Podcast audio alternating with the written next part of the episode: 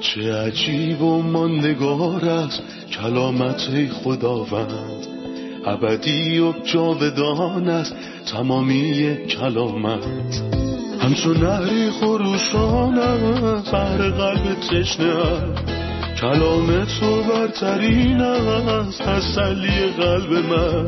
نوری بر پاهای من چراغ راه های من.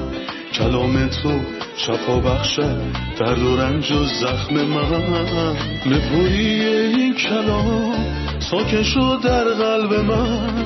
تغییرم به آزادم ساد شبان نیکوی من. چه عجیب و ماندگار است کلامت خدا رد ابدی و جاودان است تمامی کلامت سلام به شما شنوندگان گرامی. با قسمت دیگه از سری برنامه های تعلیمی تمام کتاب در خدمتتون هستیم. در مطالعه رساله غلاطیان که در مورد دفاع از انجیله به آخرین آیات رسیدیم. در ابتدا می‌خوام به مهمون عزیزمون خوش آمد بگم. خادم خداوند برادر یوسف سلام و خوش اومدید. ممنونم خواهر سانم سلام به شما و تمامی شنوندگان گرامی. از آیه 11 تا انتهای فصل رو می‌خونم. ببینید من با دست خود با چه حروف درشتی برای شما می نویسم مقصود آنانی که شما را به ختنه مجبور می کنند این است که تظاهر کنند. مخصوصا آنها نمی‌خواهند به خاطر صلیب مسیح جفا ببینند. حتی آنانی که ختنه دارند شریعت را به جان نمی آوردند آنها می‌خواهند که شما ختنه شوید تا به اطاعت شما در یک عمل جسمانی ببالند. و اما من خدا نکند که به چیزی جز صلیب خداوند ما عیسی مسیح ببالم که به وسیله آن دنیا برای من مصلوب شد و من برای دنیا. داشتن یا نداشتن ختنه مهم نیست بلکه فقط خلقت تازه اهمیت دارد.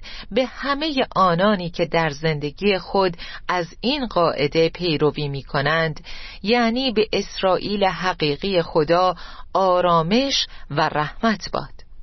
دیگر هیچ کس مزاحم من نشود زیرا داغهایی بر بدن خود دارم که نشان می دهند من غلام مسیح هستم. ای برادران من فیض خداوند ما عیسی مسیح با روح شما باد آمین آیه یازده به ما میگه ببینید من با دست خود با چه حروف درشتی برای شما می نویسم این یعنی چی؟ منظورش چیه؟ مفسرین دو تفسیر در این مورد دارند. اول اینکه پولس این نامه را از طریق دیکته کردن به یه واسطه ننوشت چون که این یه موضوع شخصیه پس اون نخواست که کسی بین اون و برادران عزیزش در غلاطی مداخله کنه چرا که اون قصد توبیخ اونها رو داشت. بنابراین اون خودش نامه رو نوشت و چون غالبا از نظر بینایی مشکل داشت این نامه رو با حروف درشت نوشت. دومین تفسیر اینه که انگار اون داشت با صدای بلند با اونا صحبت می‌کرد و آرزو می‌کرد پیش اونها باشه. چون می‌خواست با اونها به طور شخصی صحبت کنه. اما چون قادر نبود که با اونها صحبت کنه با دست خودش برای اونها نوشت. اما با حروفی درشت. انگار که برای هشدار و التماس صداشو بلند می‌کنه. آیه دوازده میگه مقصود آنانی که شما را به ختنه مجبور می کنند این است که تظاهر کنند. مخصوصا آنها نمی‌خواهند به خاطر صلیب مسیح جفا ببینند. درباره چه کسانی میگه و موضوع تظاهر به امری جسمانی چیه؟ پولس در اینجا دوباره به موضوع اصلی خودش برمیگرده که موضوع معلمین دروغینه که می‌خوان مسیحیت رو با وارد کردن شریعت و آینها به خصوص ختنه تبدیل به یهودیت کنند. اونها می‌خوان در این امر جسمانی تظاهر کنند. اگرچه ما به عنوان ایمانداران همونطور که در فصل پنج گفت نفس رو با همه تمایلات و خواسته هاش مصلوب کردیم. البته در اینجا منظور از تظاهر به امری جسمانی پاکی شخصی برای بدن فیزیکی نیست. جسم در اینجا به معنی طبیعت سقوط کرده است نه بدن فیزیکی. ما باید به بدن فیزیکی اهمیت بدیم. اما طبیعت سقوط کرده نمی‌تونه زیبا باشه چون از جانب خدا رد شده. پس اون گفت آنانی که به مسیح عیسی تعلق دارن جسم و مصلوب کردن نه جسم فیزیکی و خونو بلکه ما وجود سقوط کرده و شیطانی رو که از آدم به ارث بردیم مصلوب کردیم و از اون دست کشیدیم. این منو یاد چیزی که مسیح گفت میندازه. متا فصل 23 در خطابه وای بر شما گفت وای بر شما ای علما و فریسیان ریاکار شما مثل مقبره های سفید شده هستید که ظاهری زیبا دارند. اما داخل اونا چیه؟ پر از استخوانهای مردگان و انواع کسافات است. شما هم همینطور ظاهرا مردمانی درست کار ولی در باطن پر از ریاکاری و شرارت هستید.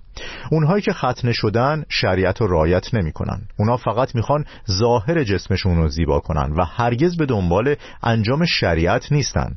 سنگین ترین موضوعات شریعت عدالت، رحمت و وفاداری است.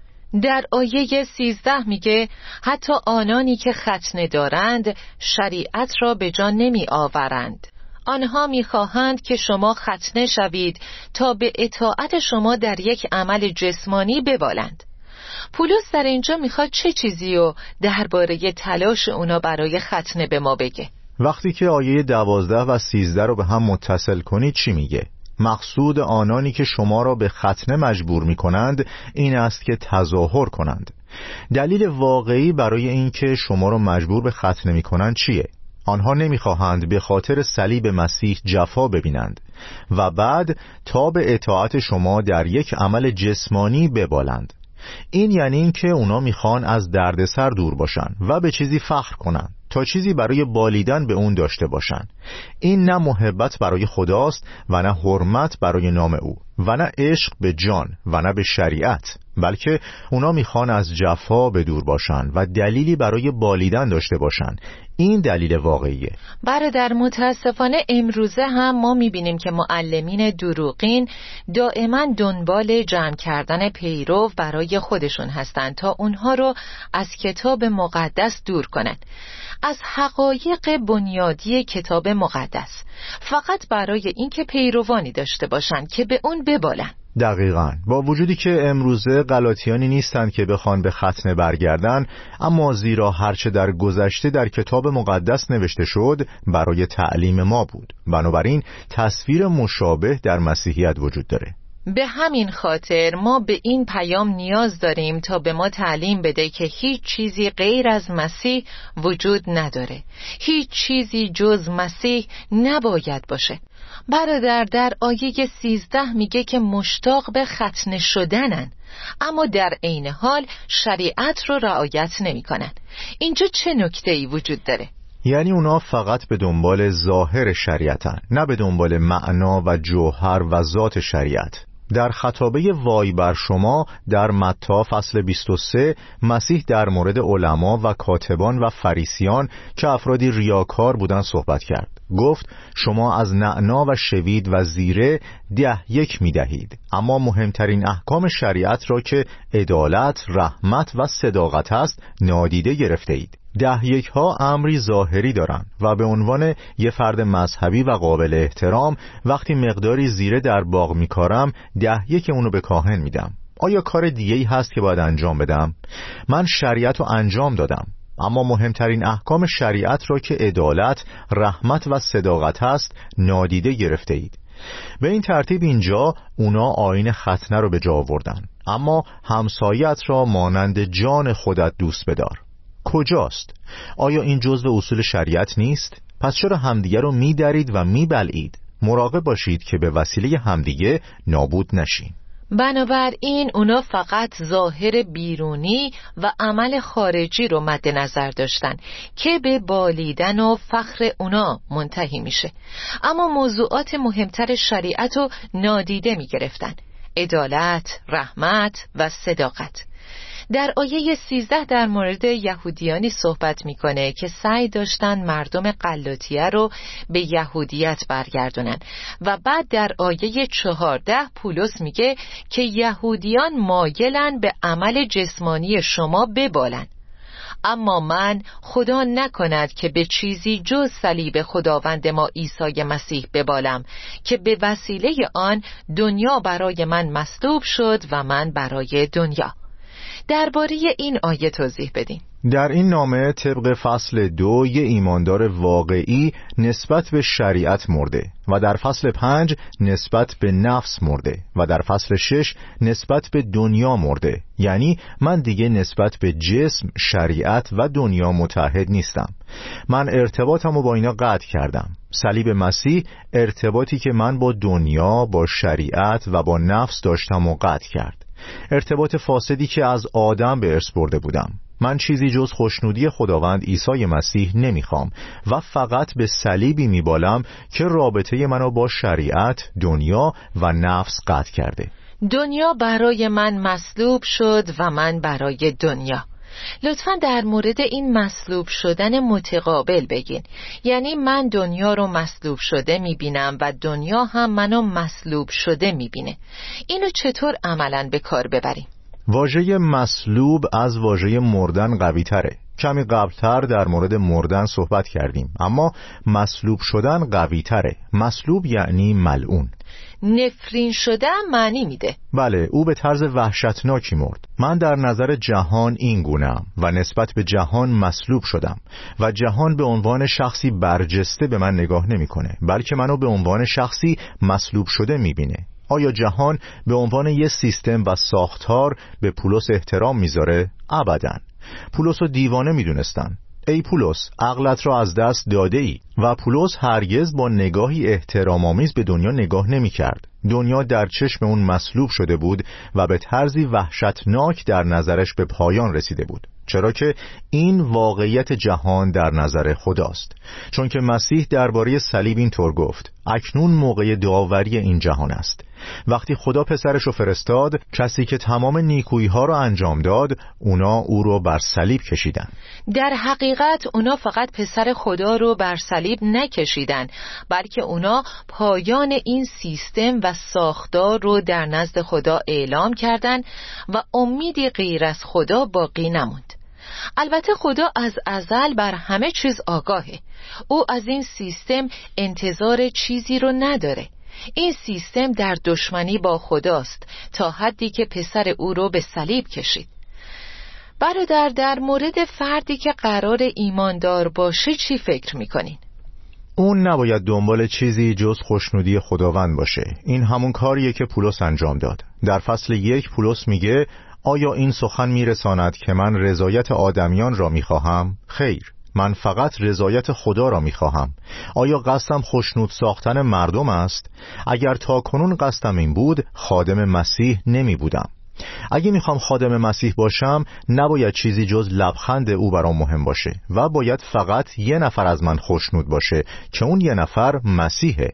اما اگه دنیا از من خوشنود باشه این نشون میده که من شبیه دنیام و شبیه مسیح نیستم چون دنیا از مسیح خوشنود نبود. بله. آیه بعدی میگه داشتن یا نداشتن ختنه مهم نیست بلکه فقط خلقت تازه اهمیت دارد. لطفا توضیح بدین. اون در مورد خلقت تازه صحبت کرد. برای مثال در فصل پنج از دوم قرنتیان میگه کسی که با مسیح متحد است حیاتی تازه دارد. و در غلاطیان فصل پنج هم میگه داشتن یا نداشتن ختنه چیز مهمی نیست. آنچه اهمیت دارد ایمان است که با محبت عمل می‌کند. اینجا او میگه داشتن و یا نداشتن ختنه مهم نیست بلکه فقط خلقت تازه اهمیت دارد. انگار که خلقت تازه ایمان به خداست و عشق به جان و این فضای مبارکی است که ما در اون قرار گرفتیم. و روزی خواهد اومد که تمام خلقت در میان خلقت تازه خواهد بود. اما ما نوبر این خلقت تازه هستیم. بله ممنونم برادر یوسف. بعد از استراحتی کوتاه با ادامه درس برمیگردیم.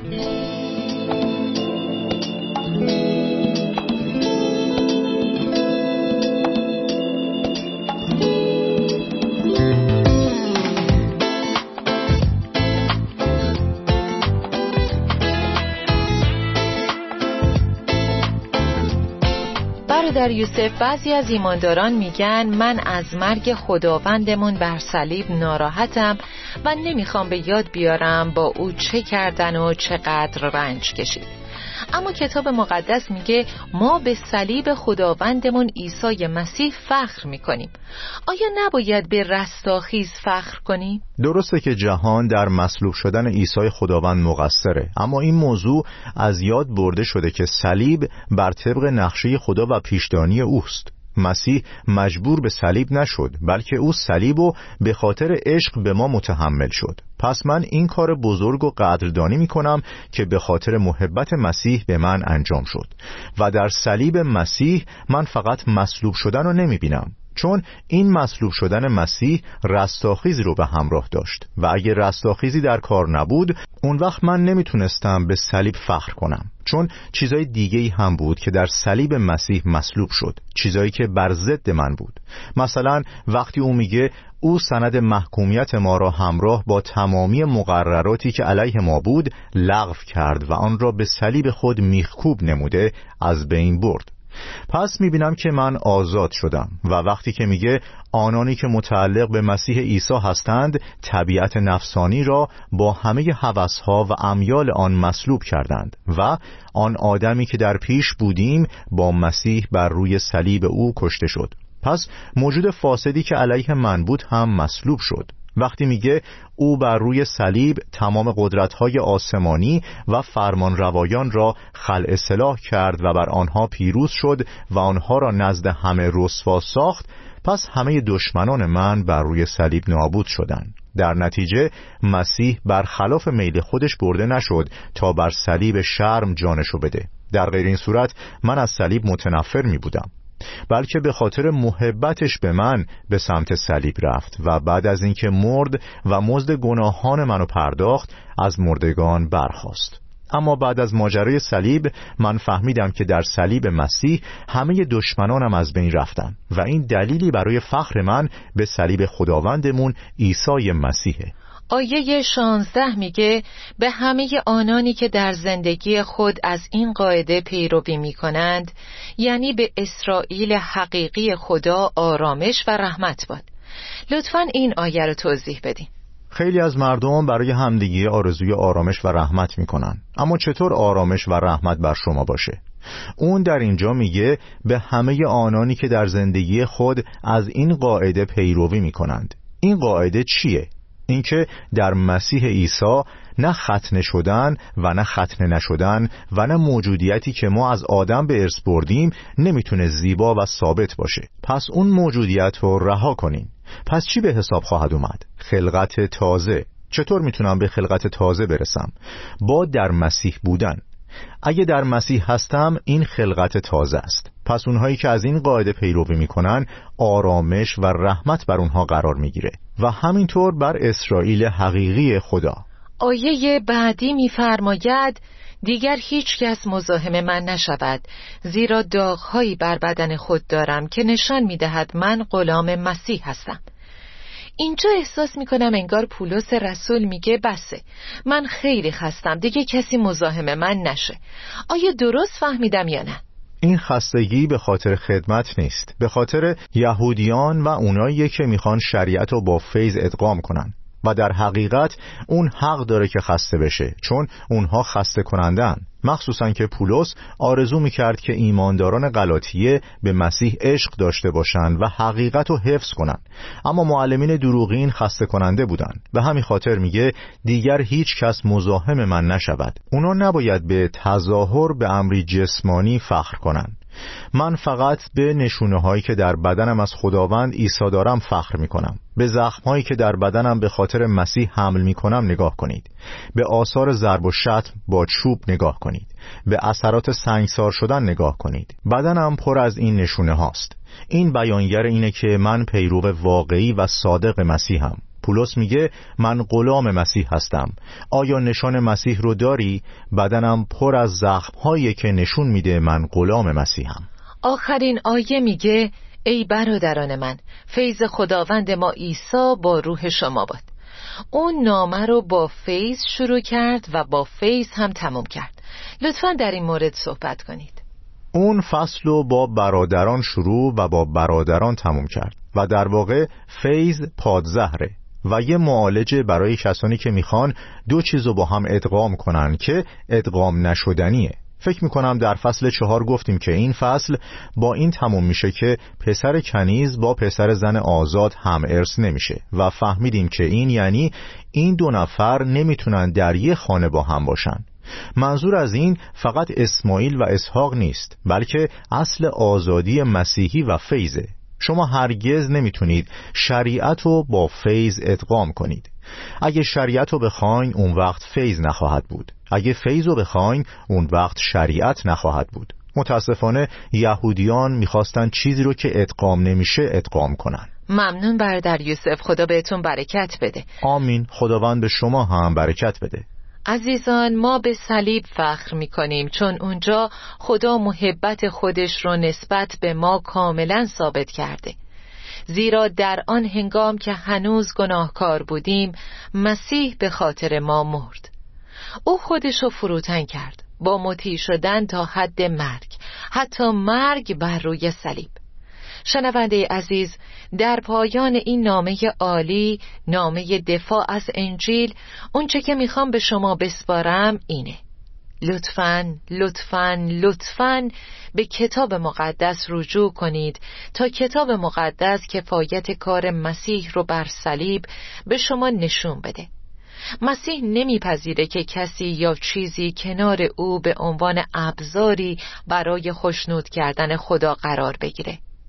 من راه و راستی و حیات هستم. کسی جز مسیح وجود نداره. مسیح و کار او. و این موضوع رساله قلاتیانه کسی بجز مسیح برای این کار مناسب نیست. تا شروع یه برنامه جدید و مطالعه کتابی دیگه خداوند با شما باشه.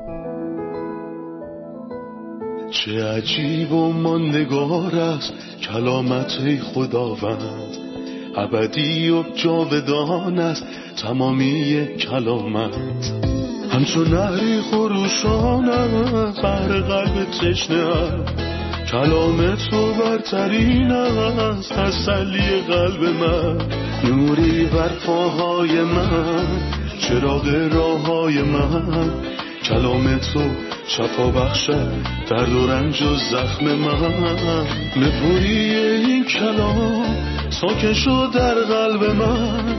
تغییرم به آزادم ساد شبان نیکوی من. چه عجیب و ماندگار است کلامت خدا رد ابدی و جاودان است تمامی کلامت